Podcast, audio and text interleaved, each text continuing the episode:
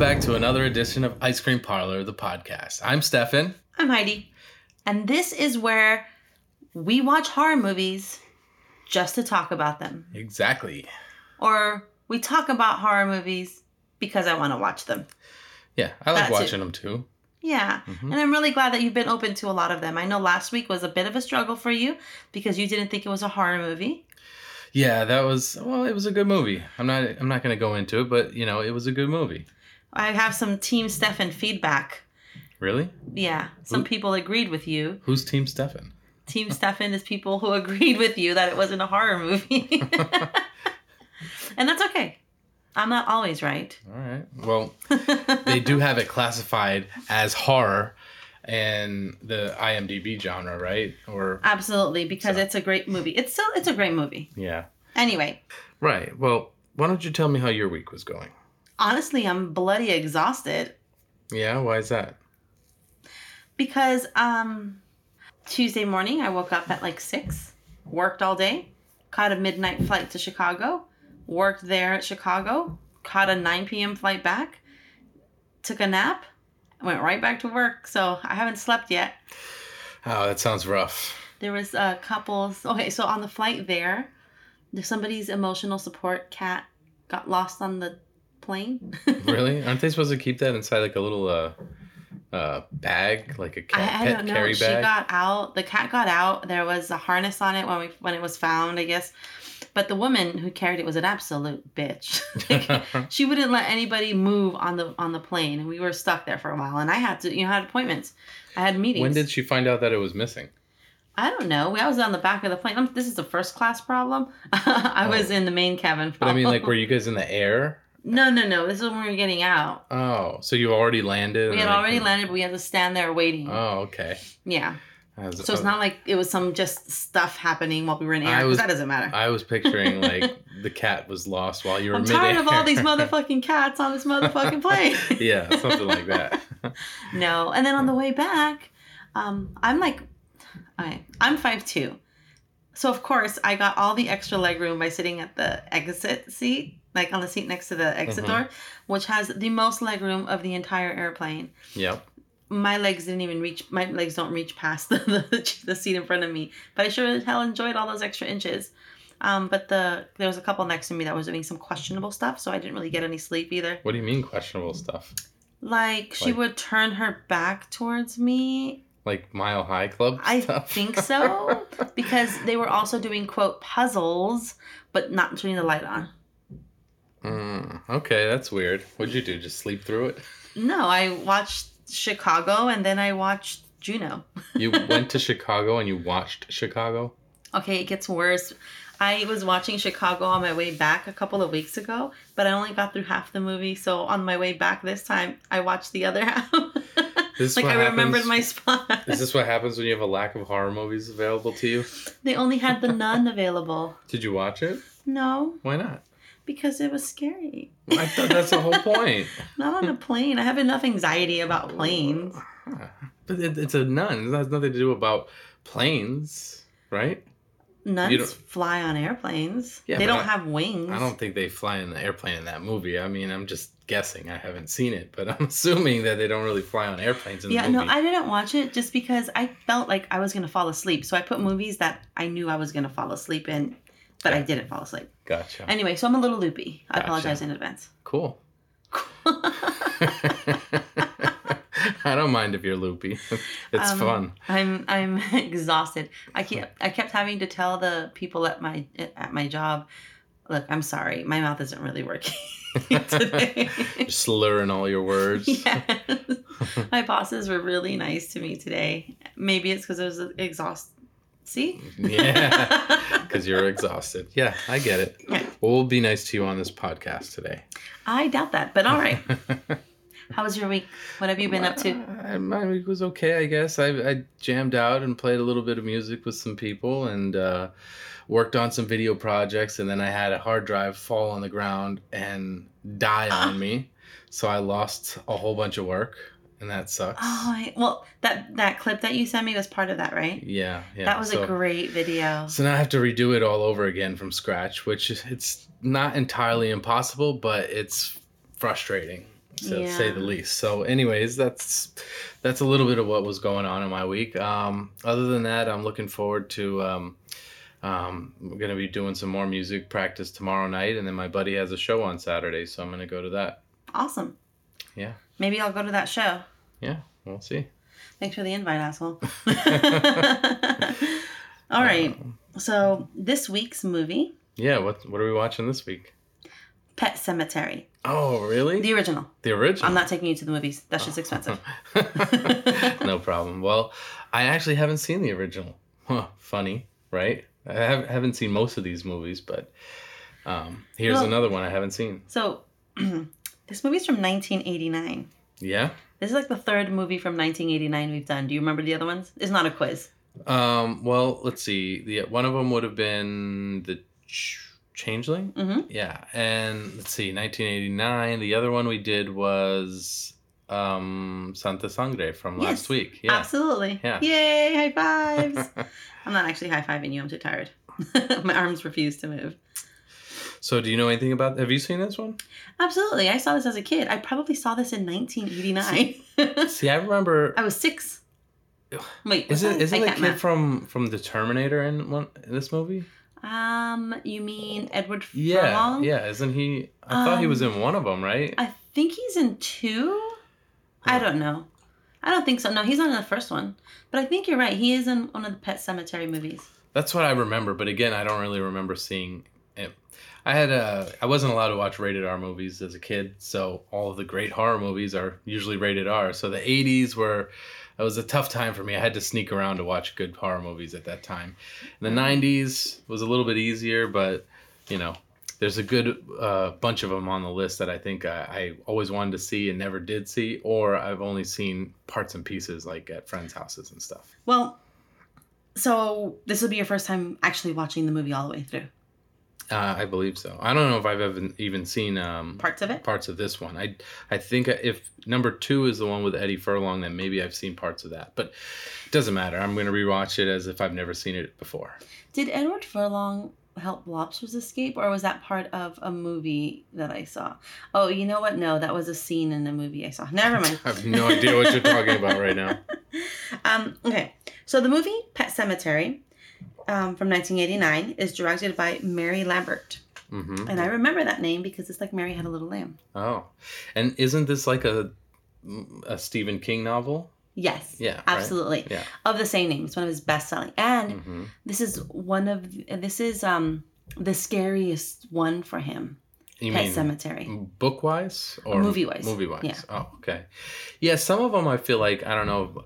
Haven't seen all the Stephen King ones. I mean, it obviously was a was a classic, and and uh, that was nicely done.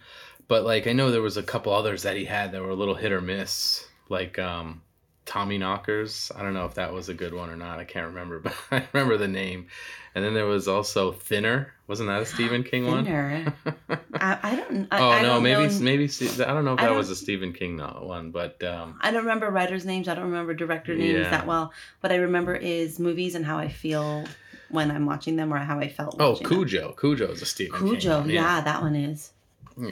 Mhm. So Okay, so you may have noticed that on my notes there's a red squiggle in the word cemetery. That's because that's spelled incorrectly. yeah, why is it? I never noticed it as a kid, but as I well, actually, to be honest with you, the only time I realized it was spelled wrong was when the remake came out, And, thought then I thought they were being fa- yeah, I thought they were oh we're gonna be cool and spell it wrong for the remake, and then I went back and I saw that um, the original was also spelled incorrectly. So what was that about? Well, so in the book Pet Sematary, um, that he ha- uh, Stephen King wrote that the kids who made the sign Pet Sematary spelled it incorrectly, Oh, okay. but he based it on a real life pet cemetery in his hometown in Maine somewhere. So it actually exists. okay, Yeah. So and and kids presumably made that one too. gotcha. So the tagline for this movie is sometimes dead is better. Hmm. Hold on, let me say this. Sometimes dead is better. No, I can't do it. Sometimes dead is better. I don't know if No, it sounds too Mm, proactive and it doesn't. Yeah. Sometimes dead is better. buy one now.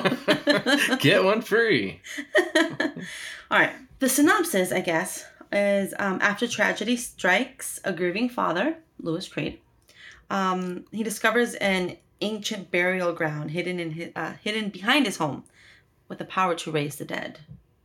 Hmm, okay. Okay, so the movie is about death and how we struggle to accept the in- the inevitable. Right. So I haven't seen it before, but I'm guessing the cat's gonna die. They're gonna bury it in the backyard, and it's gonna come back to life, and he's probably gonna kill them. The cat. That'd be an interesting movie. That's my guess. I'm not to tell you whether it is or not. Okay. I saw this movie a long time ago. I haven't seen it since, I don't know, the 90s at some point. So it's been a few years. Good. it's been a couple of months. Um, I do remember a few things. For example, Fred Gwynne is in the movie. Who's Fred Gwynne? Herman Munster, Oh, okay. you know, is he. Mm, he digs through the ditches and burns through the witches and slams in the back of his Dragula. Herman Munster does. Herman Munster and the Munsters had a car that rode that drag racer, and he Mhm. called it his Dragula. Right, right. And that's also a song off of Rob Zombie's Hellbilly Right. Deluxe album. Yeah, yeah. I, I knew that actually. I knew about that little tidbitty fact. I just love them both. Oh, okay. well, yeah. That's my only connection to like I just love them both. Rob Zombie I love and you know the Munsters is fucking amazing. Hey, hey, we're it. the monsters. No, get out of here. No? No. I thought that's how. No, I know. I'm just kidding. Um, what I do remember about the movie, like the most, is um, somebody slicing Herman Munster's Achilles tendon. Ooh, that hurts. Yeah, and I remember something about the Ramones. So either they were on the soundtrack, or at some point I found out they loved the movie. One or the other. Oh, okay. I wanted to sing like a Ramon song, but use you a can't think of Monsters reference. hey, Mo, no, hey, Monster, let's go. No, it doesn't work. Can we cut that? Yeah. It never happened. Probably we'll, pre- we'll pretend it never happened. So, um, cool. Well, that's a good little bit of uh, insight for before we watch the movie, and um, yeah, it'll be interesting. I have to burp. Oh, that was it. Well, Okay. it felt bigger. Too big, you on. so, any final words before we dive into this movie? Um, no, I don't have any violence. All right, um, let's do this thing. All we'll be right. right back. Let's do this. See ya.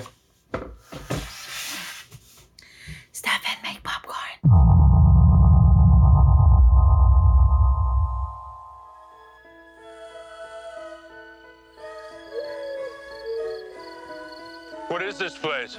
I brought you here to bury Alan's cat. Daddy, is church all right? Why, Judd? I had my reasons. I dreamed he got hit by a car and you and Mr. Crandall buried him in the pet cemetery. What did we do tonight, Judd? What we did, Louis, was a secret. May the Lord bless you and keep you. Has anyone ever buried a person up there? May the Lord make his face to shine upon you. You're thinking thoughts best not thought of.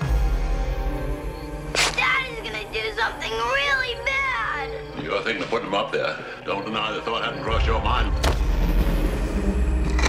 Come back to me, Gage. Come back to us.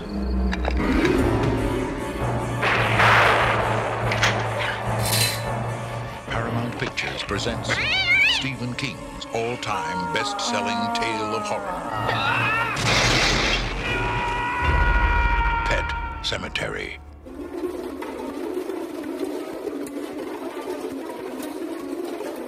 And we're back. We are back. That was the movie. How did you like it? it, was, it was great. It was good. I liked it. It was uh Was it horror? this one? Yeah. I it wasn't think- an animal documentary. well, no. Was it? no, this was um this is a little bit more creepier, scarier. It it went a different direction than what I was thinking. I, for some reason I thought this was a movie about a killer cat. that that that's Cujo in a dog form. gotcha. Yeah. No. So um. Well, good. Well, let's get into it. All right. All right. Really quick before we get into the movie, I just want to make a quick correction because it's bugging the fuck out of me. What'd you get wrong? So earlier I said that um, it was the scariest movie Stephen King did. Really, it's the he feels it's the scariest book he wrote. Oh, okay. You said movie, not book. Yeah. All right. I I think I understood you, but okay, cool. So my bad.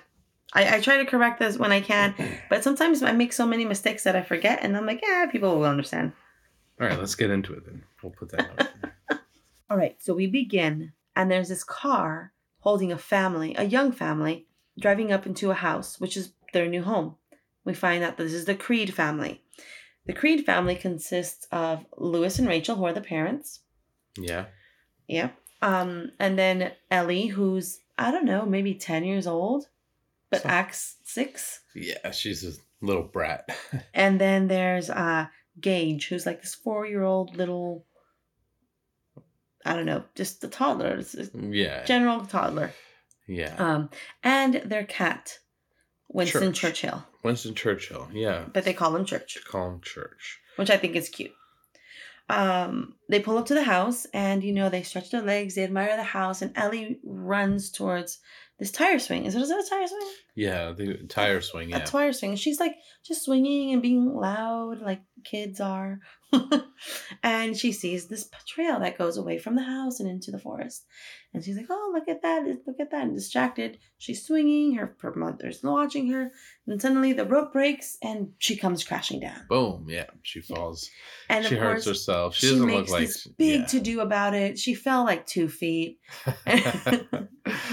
Barely got a scratch. but crying. the mother runs over there. The father runs over there because he's the doctor. Yeah. and they leave their four-year-old toddler in the car outside of the car by himself uh right next to a busy fucking highway I don't I mean they didn't have like bad intentions, just like not No. really paying attention.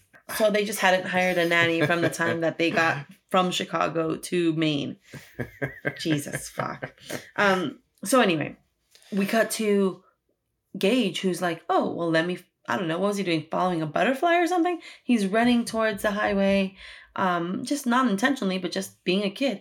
And then we see this 18 wheeler coming down the road. We see gage going towards the highway the 18 wheeler gage the 18 wheeler gage. Then suddenly boom! He gets picked up by this man.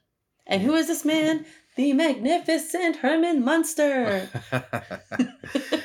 yep. it is a great Fred Gwynne. In the movie, he's Judd. In my heart, he's Herman Munster. Oh, okay. I gotcha. All right. So we're introduced to Judd. Judd. Absolutely. And he apparently lives across the street. yeah, he seems like a nice guy. He came He to this- save the day. He's, you know, um, He has this deep Herman Munster voice. yeah. It's hard to, to to knowing him as Herman Munster. It's hard to not think of him as Herman Munster. Muster. Herman Munster. Colonel Mustard in the In the library with a candlestick. um okay so uh you know everybody meets he promises to take everybody to the path the path leads to someplace he won't tell them until the time is right yeah, yeah. Well, and so he keeps it mysterious. he so, keeps it mysterious but they just kind of move on from there, and like, all right, well, whatever, and they go um, and they get settled into the get house Get settled in their new home. Mhm. Um, the next the next day oh we find out that lewis actually the husband the father he is going to be the new doctor at the university right. yeah Yeah. we learn that and you know they're they're getting settled in or whatever the next day or something um they're all going on this hike down the trail with judd and he's taking them to the pet cemetery So yeah, he's gonna go show him this pet cemetery. Mhm. Um, and that's kind of weird, isn't it? Like, why would people ever bury their own all their pets in one spot? Do they do that? Is that normal? I mean, it sounds kind of like a Beverly Hills kind of thing. Like, oh, oh, we have a separate cemetery for all of our pets. i don't know isn't that your people What are you talking about? the east coast Maine? I've never been up to Maine before. i don't know but um okay so the story goes according to judd that um kids started burying their pets there because it you know it was nice to be able to to visit your pets at least until you forget that you buried a pet Um, when they get there, we learn that all that damn road uses up all kinds of animals, and some of those animals are buried there.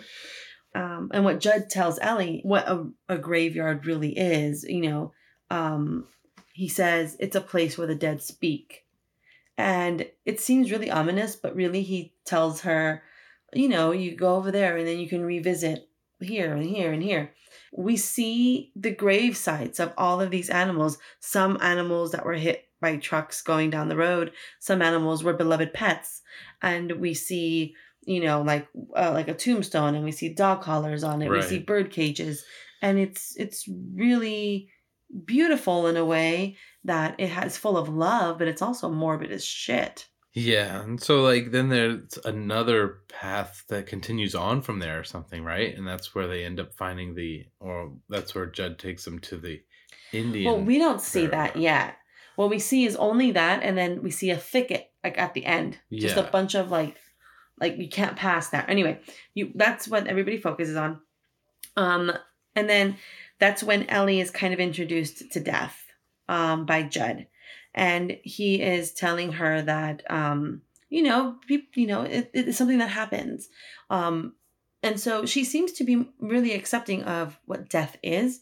But then later on that night, when she's talking to her father, she's like, I don't want church to die. I don't want church to be buried there. Yeah. And so now death is something that she's actively concerned about. Right, and she has some sort of uh she's already has preconceived notions that the cat's gonna get hit by the truck. Like she can already I don't know, she's just that's so I think she was, a, well, we'll get into it when we get Yeah. to that part of the show, but, but, but it seems to be that she maybe had some kind of psychic something or others, but we'll get there. Okay.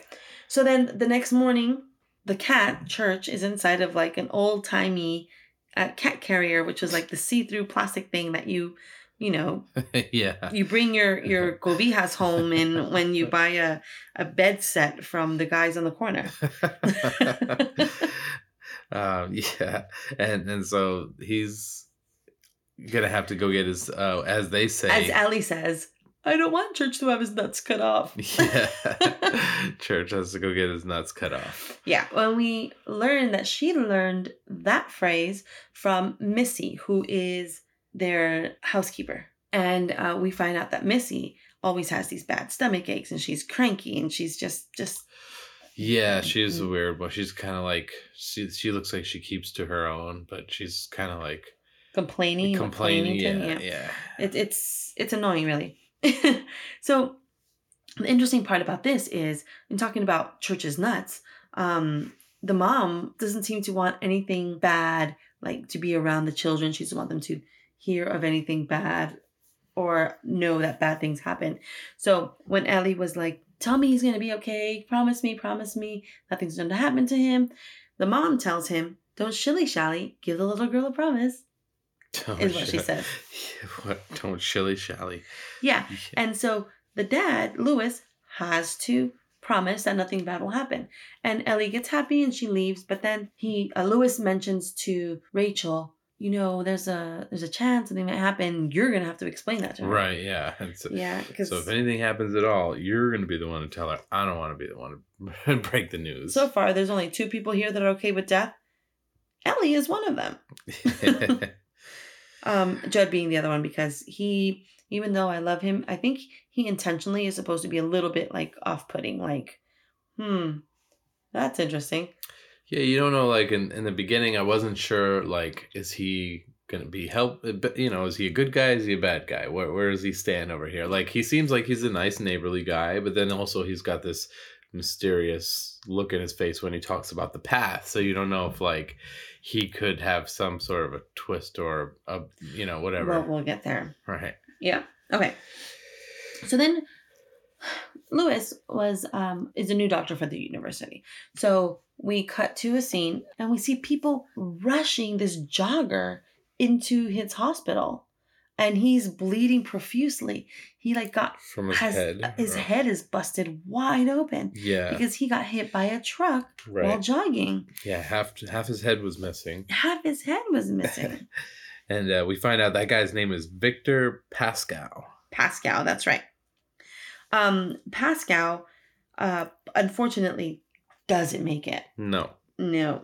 But he does get some words in with the with the good doctor before he does uh absolutely. on. He he basically says something to the doctor, but and when he does say whatever he says, he says the doctor's name. Well, he he, calls says him Lewis. the soil of a man's heart is stonier, Lewis. Right, right, right. Yeah, having never met each other. Right. So it freaks him out. It freaks him out a lot. And that and and you know, he dies, Right. he's dead. like, how did you know my name? yeah. And How did but, you know my name? but uh, then he's like super dead. He's like beyond dead. So later that night, Lewis is awakened by, and they just call him from this point on Pascal. Pascal. Yeah. He's awakened by Pascal, and he's leading him. He goes, "I want to help you because you tried to help me," is what he tells him. hmm Okay, and he leads him to the pet cemetery. Right. and he warns him do not go to the place where the dead walk do not cross the barrier because beyond the ground is sour Mm. Oh yeah, that's Mhm. right. Sour. It's a weird Mhm. way to. It's a weird word to use to describe the ground. Sour. but it's kind of appropriate Yeah. you know because it's full of rotted right. flesh Yeah. Yeah. um so it's it's this creepy it's this creepy interaction this creepiness do you see like the thicket or whatever the brush the brambles the, like all of that stuff that was covering the the pet cemetery on one side suddenly it's like glowing and there's something over there but you can't go over there anymore and then lewis wakes up and he's like oh shit what a fucking dream and yeah. he removes his blankets and his bottom of his pajamas and his feet are all Um, covered with mud Yep. yeah, so you're like, wait, did he sleepwalk? Did this really happen? You don't know what's happening. Uh, he also, funny enough, was sleeping in the scrubs. Did you find that? that was kind of uh. Well, so here's the thing. Initially, the movie was going to have him sleeping without a shirt on. But really? there was controversy that it would be too sexy and too distracting. So they put him in, in pajamas. Well, he was eighty nine. Yeah. oh yeah. Yeah, this is when they were trying to get everybody to button back up again. Really? Which is actually really interesting because this, the director for this movie, uh, Mary Lambert, what about her?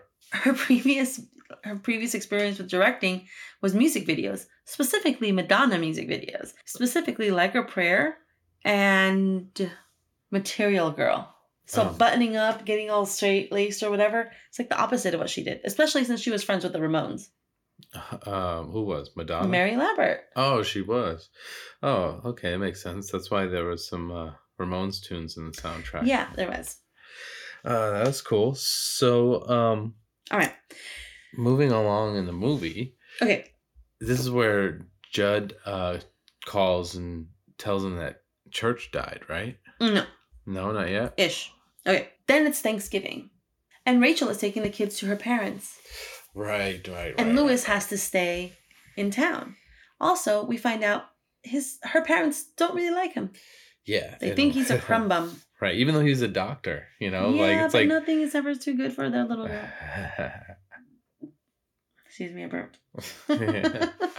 again. you cut that out. um, while the family's gone, Judd calls Lewis and lets him know Church is dead. And sure enough, there he is, frozen onto the ground or stuck to the ground in front of Judd's house, having been hit by a truck. Yeah. And he's covered with blood on one side. And to pull him off of the ground, you hear a, yeah. Yeah. So he's dead. Yep, he's pretty dead. He's pretty fucking dead. And so Judd understands that Rachel and Lewis don't want Ellie to experience or have to deal with death. So he's like, Well, I got something we can do. And he takes them where? To the Indian burial ground. Or We don't know that No, no, we don't know that. Well, Okay, he takes them to And the he pet cemetery. To the pet cemetery. Right. That's right. They put Church into a bag, um, carry him over to the pet cemetery. And then Judd starts climbing over the big old Brush. brush, Right. whatever it is. Why is he so eager? I don't know, but we'll explore that in a second. Um, and so Judd tells Lewis, "Walk where I'm walking. I know where to go, but if you stop or look down, you're gonna fall." Um, so they climb over this thing, and um, they climb over this thing, and of course, sure enough, as soon as Lewis pauses, he falls. But he falls and he tumbles and he and he falls on his face, and it's kind of like a, huh, oh shucks moment. But yeah. then they go over to where what apparently now is oh no wait. They climb over whatever the barrier is. They're climbing over. Judd goes, "You have to follow me. You have to step where I step. I know where all the good stops are, uh, steps are. But if you stop, you're going to fall down." And the, the minute that Louis hesitates, he falls. he falls. Yeah. And he hesitates because he hears what sounds like a fucking velociraptor, right, and that was what a loon. a loon, Yeah, it's Yeah. like a bird, but uh, some sorts. a loon. Yeah. Well, so mark that because I'm going to get back to that. Yeah. Anyway. and they climb far too. It's not like a short little. uh No, uh, it took them a while. Yeah. Yeah. So when it turns out that it's a Mimac, Mic- nope. Micmac. It turns out it's a Micmac Indian burial ground. Yeah, yeah. Micmac. Yeah, and Patty whack. Give a dog a bone. I'm sorry. Are the Micmac Indians real? you better hope not because that, you see the power of this pet cemetery. Yeah, I think that if Stephen King was being authentic and likes to talk about Maine, maybe that is that where he's from? Probably. Um probably it could be real because in Massachusetts there's a lot of just like everywhere you go, but there's a lot of um uh Indian tribe names for the streets or the cities or towns or whatever. so, um Kind of like how most of California is in Spanish. Right. Yeah. Mhm, Yeah. I yeah. get you. Florida too. It's uh, Ikanalachahachi. so while they're here, Judd is telling them, telling Lewis that he buried his own dog Spot there, yeah. and Yeah. and Spot came back, but then his mom started being scared of Spot, and then I kind of don't remember what he did with Spot, but you know what the monster's pet name was? No, what Spot. was it? Oh. Yeah, the guy that the the whatever the monster was that lived under the stairs. You know, the stairs would go up, oh right. like yeah, it would yeah, open yeah, up, and they would feed Spot. hmm Yeah. So I thought it was funny that his dog's name was Spot that he buried when he was a kid in the pet cemetery. But okay, so this burial ground is separate from the regular pet cemetery where all the other animals are buried. This one is a big flat space and it has these like chalk outlines, kind of like when you go to baseball games. Right. Um, but it's in circles and there's lines and it's just this geometric pattern, I guess. Um, but then there's rocks and white rocks placed over wherever you bury, and you see that there's a lot of them there. So Yeah. it can't be the fir- the only one after a while or whatever. There has to be other like resurrected animals or whatever. yeah. So they bury they bury um church there. They covered him up with rocks and then they go home. But then what happens? Church comes back. Yeah, he does. hmm Church comes back and he's got more attitude. But you know what? What? Ellie dreamed it. Right, she did. She like she's like you said, she's kind of seeing the foreseeing the future. So there's all these things that come to question. It's what are the secret things Judd's talking about that he can't mention? Um, specifically, after they left, after they buried church, Louis goes, "What did we do tonight?" And all Judd was able to say is, "Secret things," yeah, like just- almost with jazz hands. Secret things. Jazz hands. Right. So Ellie dreamed what happened. That's when I'm like, oh well, she's fucking psychic or something. Um, and then this whole time Judd is saying you can't tell anybody what we what did. we did, yeah. Now he tells them not to warn anybody about what they've done, but doesn't really elaborate. So that's not going to be conducive to a secret environment. like that's going to make me be like, let me talk to other people about this because I don't know about this Judd. yeah, it's you don't know which like I said, you kind of don't know. Like is he what is he doing? Like I don't know. But all I know is that the next day, a reanimated church came back and scares the shit out of Louis mhm. in the garage. Like, scares the shit out of him. Because not only is church back, but church is aggressive.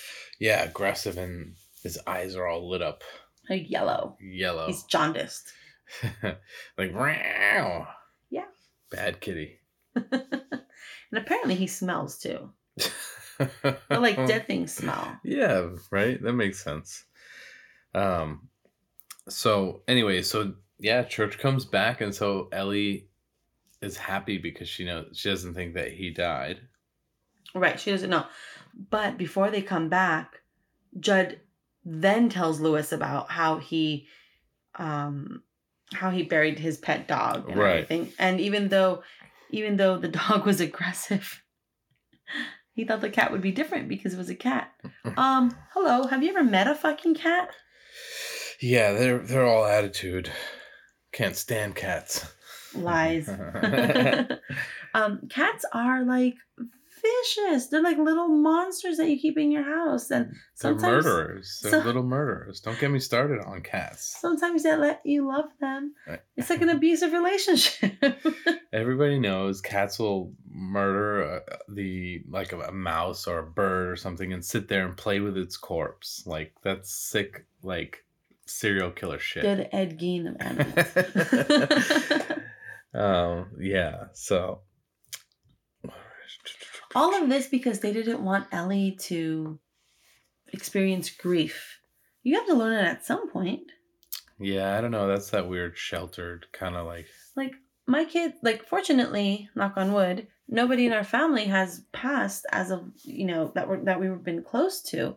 I mean, there's people we've loved, of course, but not anybody that we've been close to where we interact every day, so that they wouldn't, so the kids would feel that absence, right? hmm But we did have a guinea pig. It was a hairless guinea pig, and we named him Hank. a hairless guinea pig. It was so cute, and he was hypoallergenic. Hank's a good name. Hank was the best guinea pig. I've never picked him up because I'm scared to death of rodents and stuff.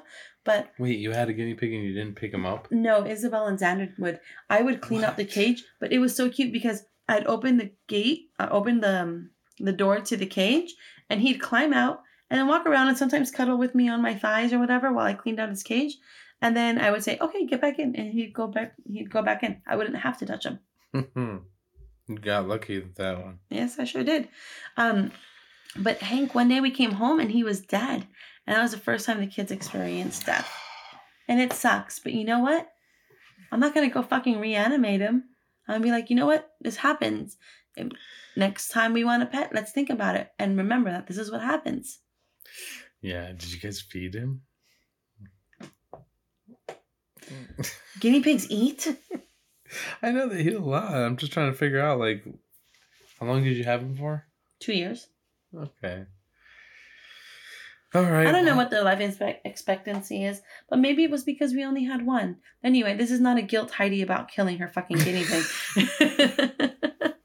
um, so back to it. Anyway, let your kids experience grief. It's better to do it in small doses than one big putazo later on. No, one big what? Uh, Putazo. say it again. Putazo. There you go, putazo. It's kind of like a Whoa, that was close. if I would have leaned into that a little bit, I would have a black eye right now. I know my body, and I knew I wasn't gonna hit you. mm-hmm. Don't be scared. Sure. Or you got insanely lucky. I got lucky. All right, so All right. So the, the, their life continues with this strange stinky cat. And then they're having a picnic outside one day. And it's Judd and the rest of the family just flying a kite, having snacks, whatever. And um and the kids are flying a kite. No, Louis is flying a kite, and then he gets Gage and says, Gage, come, come fly the kite with me and Gage is um is playing with the kite and flying it by himself. And then for some reason, uh, Louis is like, okay, Gage can totally handle a kite by himself, his four year old self. The kite is bigger than him, but he's can he can totally fly without a problem. So Gage is like getting pulled closer and closer to the road with this kite, and and he like loses it. He like drops the I don't know. I don't fly kites. The the shit. the yeah, the spool part. I guess. Yeah. Uh, he loses it, and so everybody's like, "Oh, this is funny." And then they get distracted by something. but they don't notice that Gage is running after this spool Mhm. and he's running after it and and they're ignoring it then finally judd goes get the baby Get the baby. and so then louis goes into this mad dash like just sprinting to get his child. Rachel saying get the baby. You know everybody's screaming everybody's reacting. There's an 18 wheeler coming down the road again and gage is running just trying to get this fucking kite. Louis is oh, like so close behind him. And then all you see is this shoe tumbling in the road Mm-hmm. this crushed shoe Bam. the baby is dead The baby is dead. you said that with a smile the death of a child is not anything anyone should experience. That's not how life works. We die before our children. I can only imagine how fucked up everybody's feeling. Yeah. Because as much as we can say they should have been watching him, they should have been watching him, at the end of the day, they're saying that to themselves times 10. Yeah, that's true. I mean, in the very opening scene, I thought it was going to happen, and then it didn't. But then they were like, "Guess what? We're not going to let that one go." Yeah, that that was a hard scene. Yeah, the baby gets hit by the truck, and then the father-in-law, he really has an issue with so it. at the baby yeah, it was a hard scene. And then the funeral was Worse. equally as bad mm. because the father-in-law who doesn't like Louis Yeah, he's starts yelling at him and blaming him and and punches him. And they get into a fist fight. Yeah, and the baby's casket falls onto the ground. And as it falls the lid lifts up a little bit and you see his hands and they're all like just dead and the lid closes and you're like oh my yeah, and it was like a closed casket because the baby got run over by a truck, right? So Yeah. yeah. oh my gosh Um, um and so everybody is so grief stricken and everybody's just so sad and um at this point the um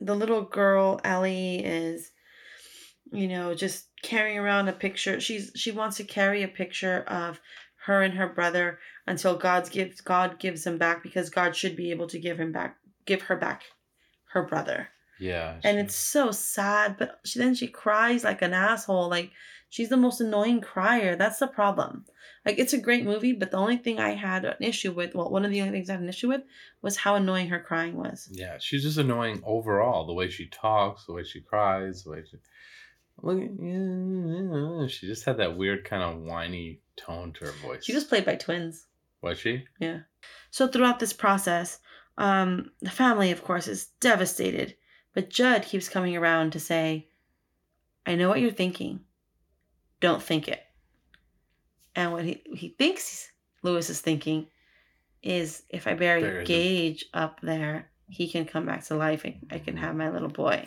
Right. And um louis denies it. He's like ah, not that's i'm grieving. Leave me the fuck alone right?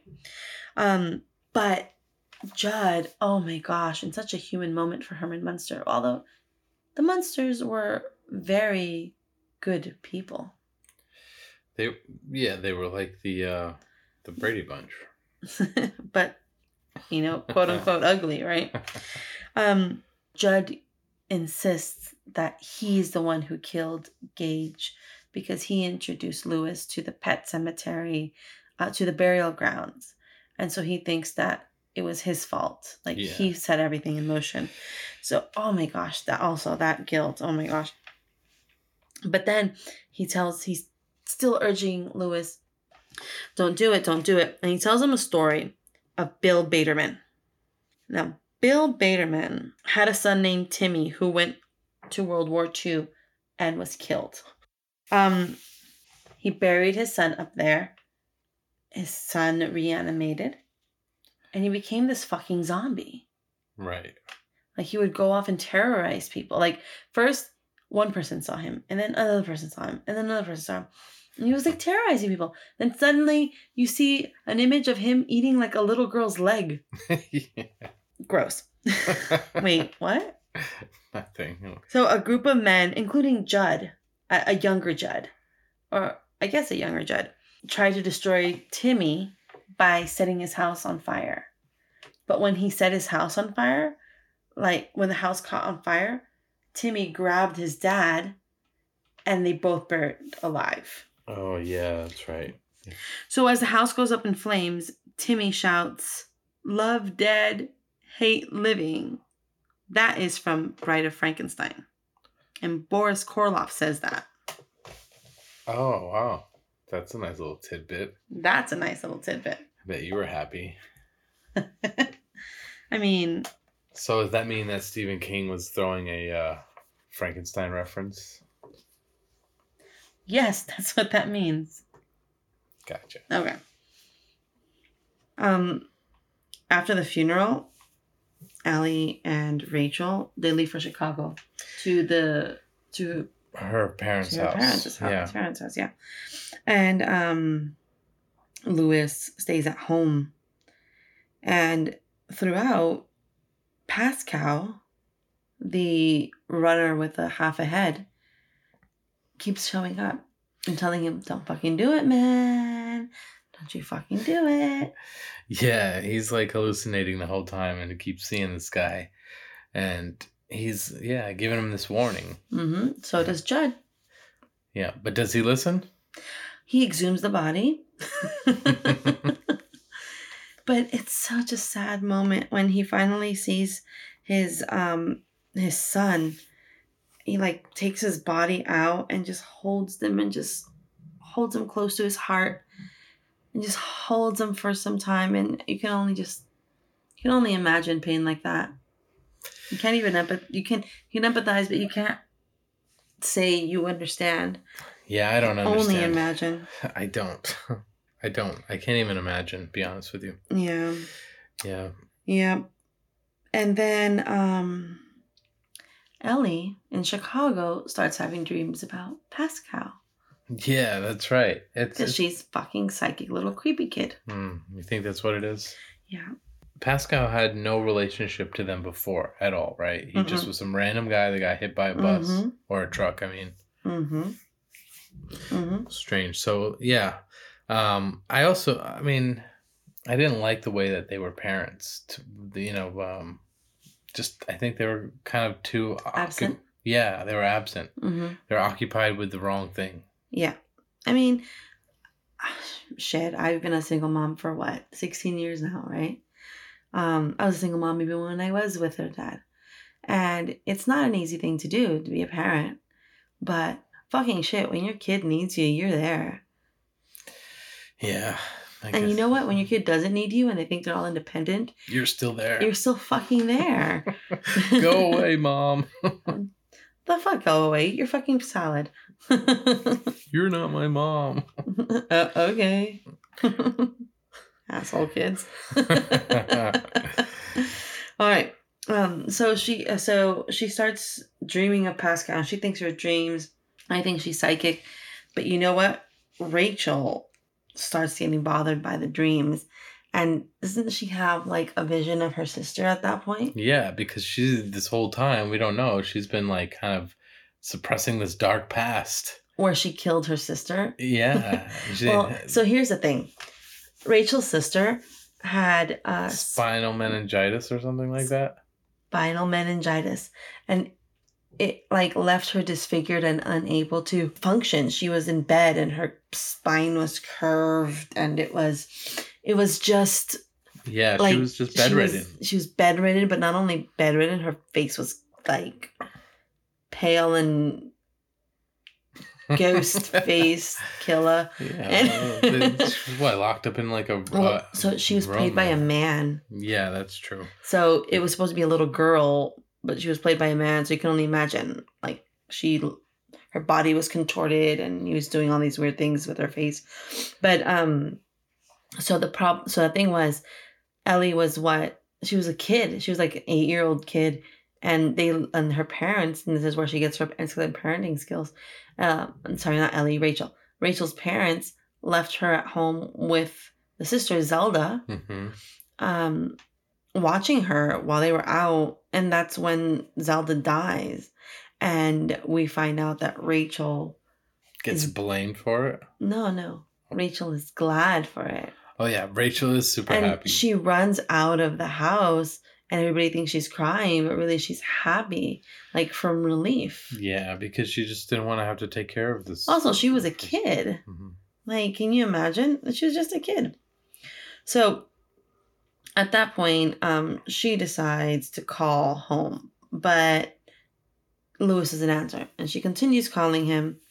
And then she tries to call Judd, and Judd's like, oh no, he's not here. Yeah. You know? Um, but so then he knows exactly where he is. So he goes and waits on his porch for him because he can see him when he comes back. Yeah. Did you happen to notice that crazy looking painting in the parents' house also? Yeah, that was Zelda. It was it Zelda? Yeah. Yeah, and then but the but the cat and was there was a cat. Yeah, that was creepy. church. Yeah, church was in there. That was weird. Yeah. So So she, um, so Rachel decides to go home, and you see her kind of trying to get home. She goes from one plane to another because I guess in Maine where they are, it's a small place or something. So she gets on like two different planes. She's sitting coach, and you, see her own coach, and that apparently is a big deal, right? yeah. They make a point to say she's in coach. Yeah.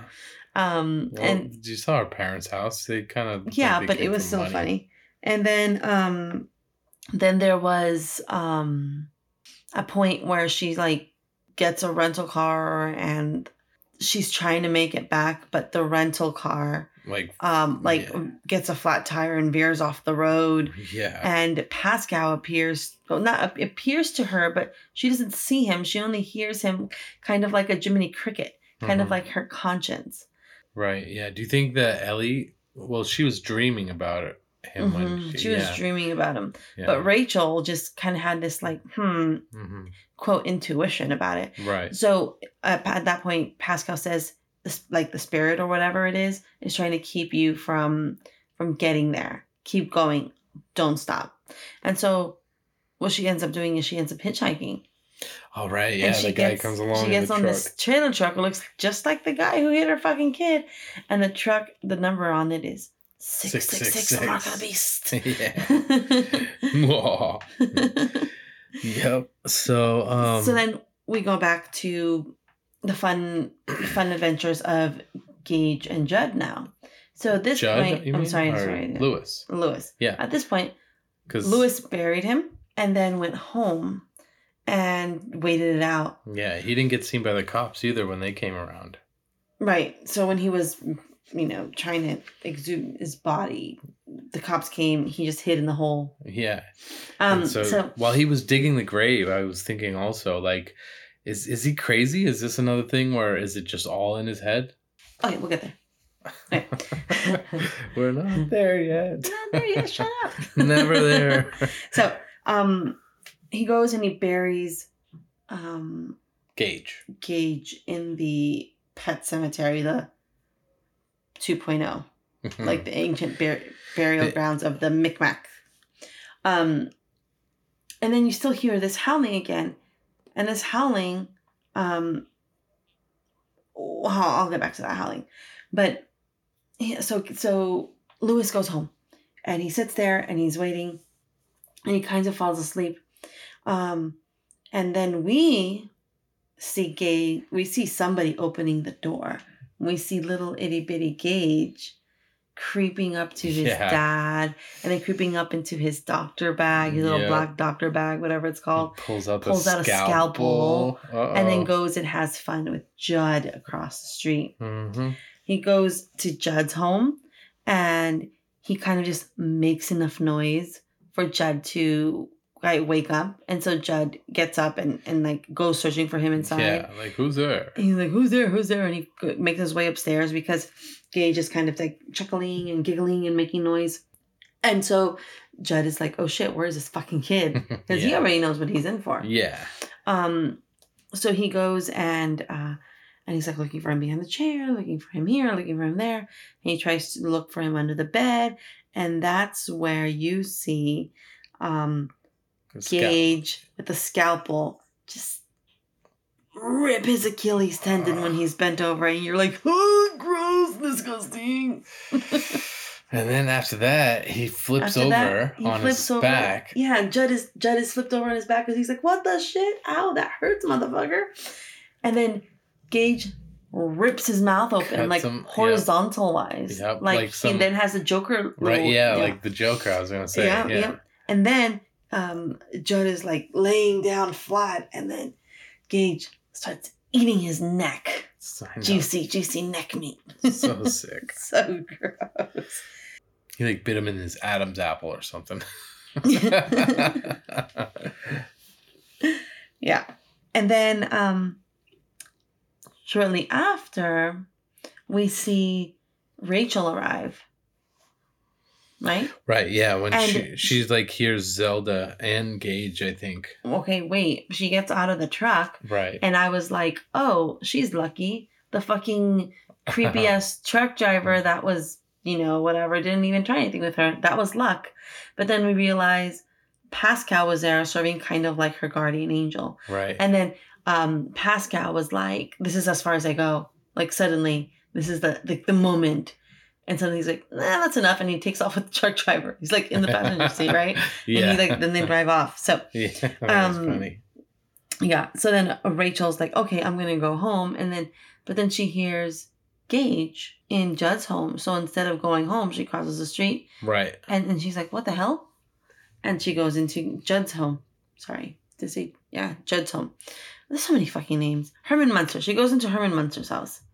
We get it. um, and she hears him, and she makes her way upstairs. Doesn't see Judd, but she sees Gage, and she sees him, and she grabs him, and she holds him because that's her little boy, and he kills her. he just takes her out right there. Doesn't she come across Zelda too at one point in time? Zelda comes running at her like all creepy like.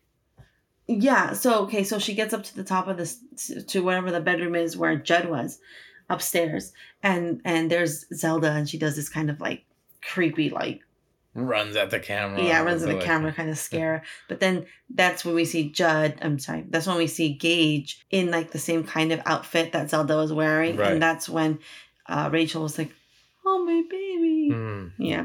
Um, okay. So then after that, what's his face? Stupid Louis. McDumbass. Yeah.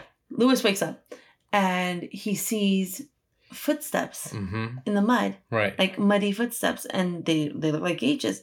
And then he sees the footsteps lead to his bag, and then he sees the scalpel's gone. So he's like, oh, fuck. Right? So he gets three syringes and fills them with what I imagine is morphine or whatever. I, I don't know drugs. Yeah, probably But fills something him with to something. Yeah, maybe And- a tranquilizer of some sort, something to slow him down. Who knows? Who knows what he puts in there? But then he gets a piece of steak and throws it at Church. right. Yes, he does. Yeah. And when Church is there devouring this fucking raw meat, he grabs him, injects him, makes his way over to Judd's house. Uh, no, no, no, no. So the phone rings, and it's Gage on the other end saying, "Hi, Daddy." All right. All creepy He's like, like. "Hi, Daddy. I'm having fun. I played with Judd, and then I played with Mommy." Yeah. And then Louis is like, "Fuck." Uh, he makes his way across the street and he gets there and the house doesn't the house get all fucking crazy um, the house gets all crazy. What do you mean by yeah that? no maybe that was just in my mind the house looked creepier than normal Hmm. I don't know. Maybe the, the lights were off now. i don't know um so he gets to judd's house and he goes up the fucking stairs Mm-hmm. and he sees judd because he and he turns his body over and you see him all dead and gross and then um gage appears and overpowers his dad somehow and louis loses the second syringe and then in the tussle finally gets the third syringe injects little gage and gage walks off like you're not playing fair yeah. and and ro- like goes off into some corner to die. Yeah. So we don't know what's in the syringe, but it looks like it worked at least. It fucking did its job. Yeah.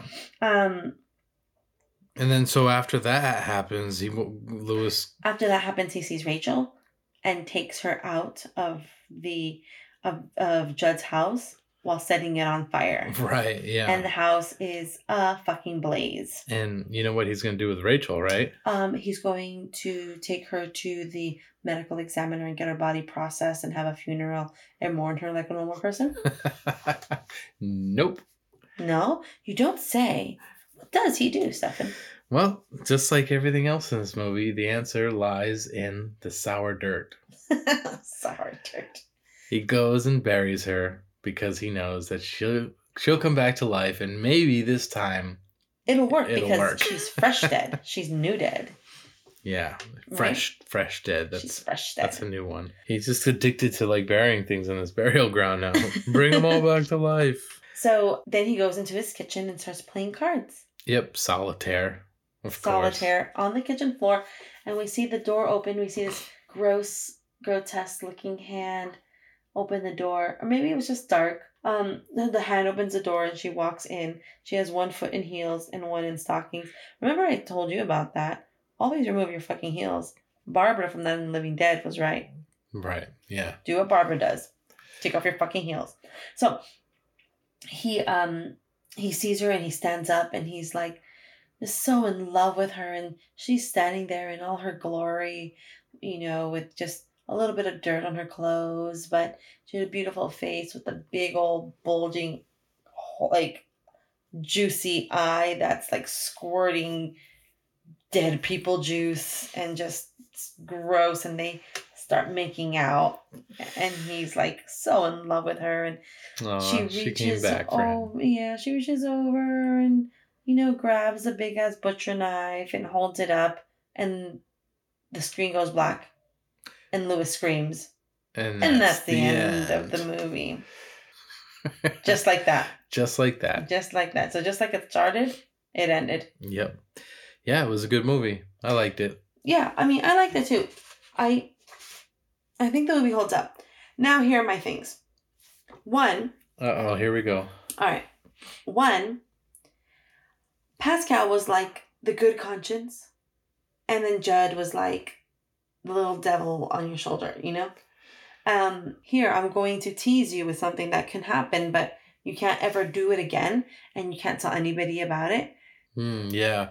He started off almost being the guardian angel because he swooped up and saved the, the kid from being hit by the truck the first time. But yet, in the end of it, you're saying that instead of he's more like the uh, the the devil side whispering.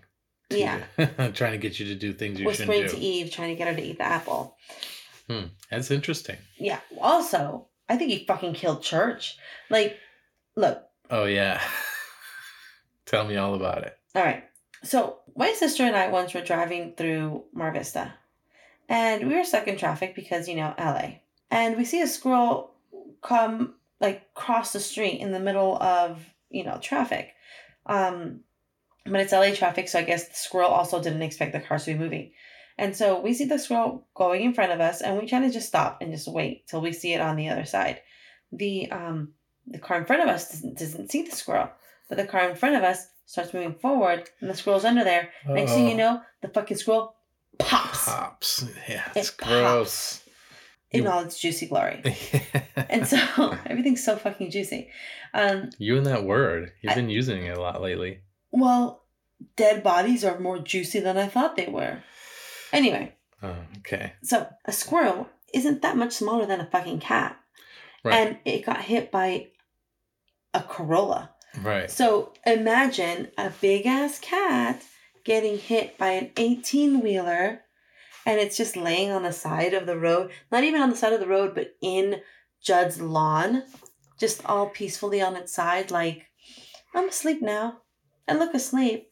So you think he just killed I think maybe Judd killed him. He's like, all right, I'm bored. Let's shake some things up. Yeah, it You could know? be. I mean, Because- I, I buy into it. You've got some facts to support it. I have It's- another fact. Well, what is it? Pascow is a grown ass fucking man, and he was jogging, and he got sideswiped by one of these trucks, and he had half his head missing. Sure. Yeah. And and Church the cat doesn't even have a missing limb. He doesn't have a tire going over his midsection. I- Nothing. Mm, It could be you could be right, or it could just be uh, th- when they made the movie, they didn't think that some people would look into it that much. I don't know. That's I'm just thinking. It's a conspiracy, I It tell is. you. It is a conspiracy. and I know I have my cons- conspiracy theories, but I think this one's valid. I think this one's apt. hmm. Yeah. Um, also, the loon, Oh yeah, the loon. the screaming that we hear in the in the Micmac burial grounds. right. I there's a theory out there. I saw a theory, and I'm about theories. Um, it's a Wendigo. And a Wendigo is like. Have you ever read Scary Stories to Tell in the Dark? Uh, I've no, I've heard of this title. Oh my god, I have it in my bookcase. I'll read you a bedtime story. Oh, okay. the Wendigo is like this Algonquin folklore that it's like this. Oh, sorry, my ears just did this weird thing where they popped, but like I'm staying stationary, so it's like, what the fuck are they popping for?